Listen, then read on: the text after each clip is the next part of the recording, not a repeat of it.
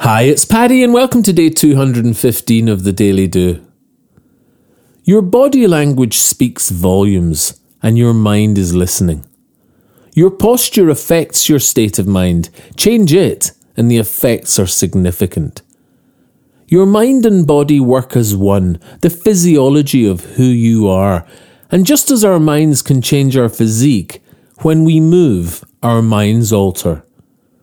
Think of how you hold yourself when tired or dismayed, all hunched and curled, head down and frown, shrinking to hide away. Then think of when you're passionate, happy and excited, walking tall with shoulders back, filling space, your spark ignited. Science shows that feel good chemicals flow freely when straight and tall, and dwindle in correlation when we're growing small. We can use this physiology to boost us when a little low, when gazing at a screen, numbing, or just running a little slow. A friend sat opposite me once as I slumped on a chair in sadness, poisoning my body yet confused as to why the madness. He said, I must remember I'm an organism like a plant that needs water and light. I can't think these things. I need these things for my thinking to feel right. In that moment, I realized my body shapes my thoughts. So use your body to let the good times flow. Stand tall, shake it out, and grow.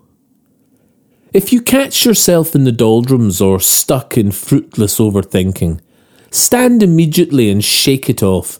Ten seconds to stop the sinking. Then move, walk, stretch or dance, but importantly, activate. Hold your head up, shoulders back, let your body shout, I'm great. Speak the body language of your impassioned, happy best, and watch as your mind listens and cracks on with all the rest.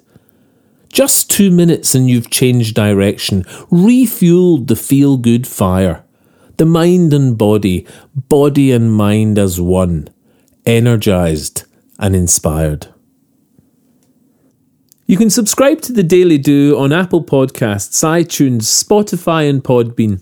Or if you'd like a morning email from the Daily Do with a link to that day's episode, subscribe beneath the audio player at www.thedailydo.co or say hi on Instagram, Facebook, and Twitter at The Daily Do.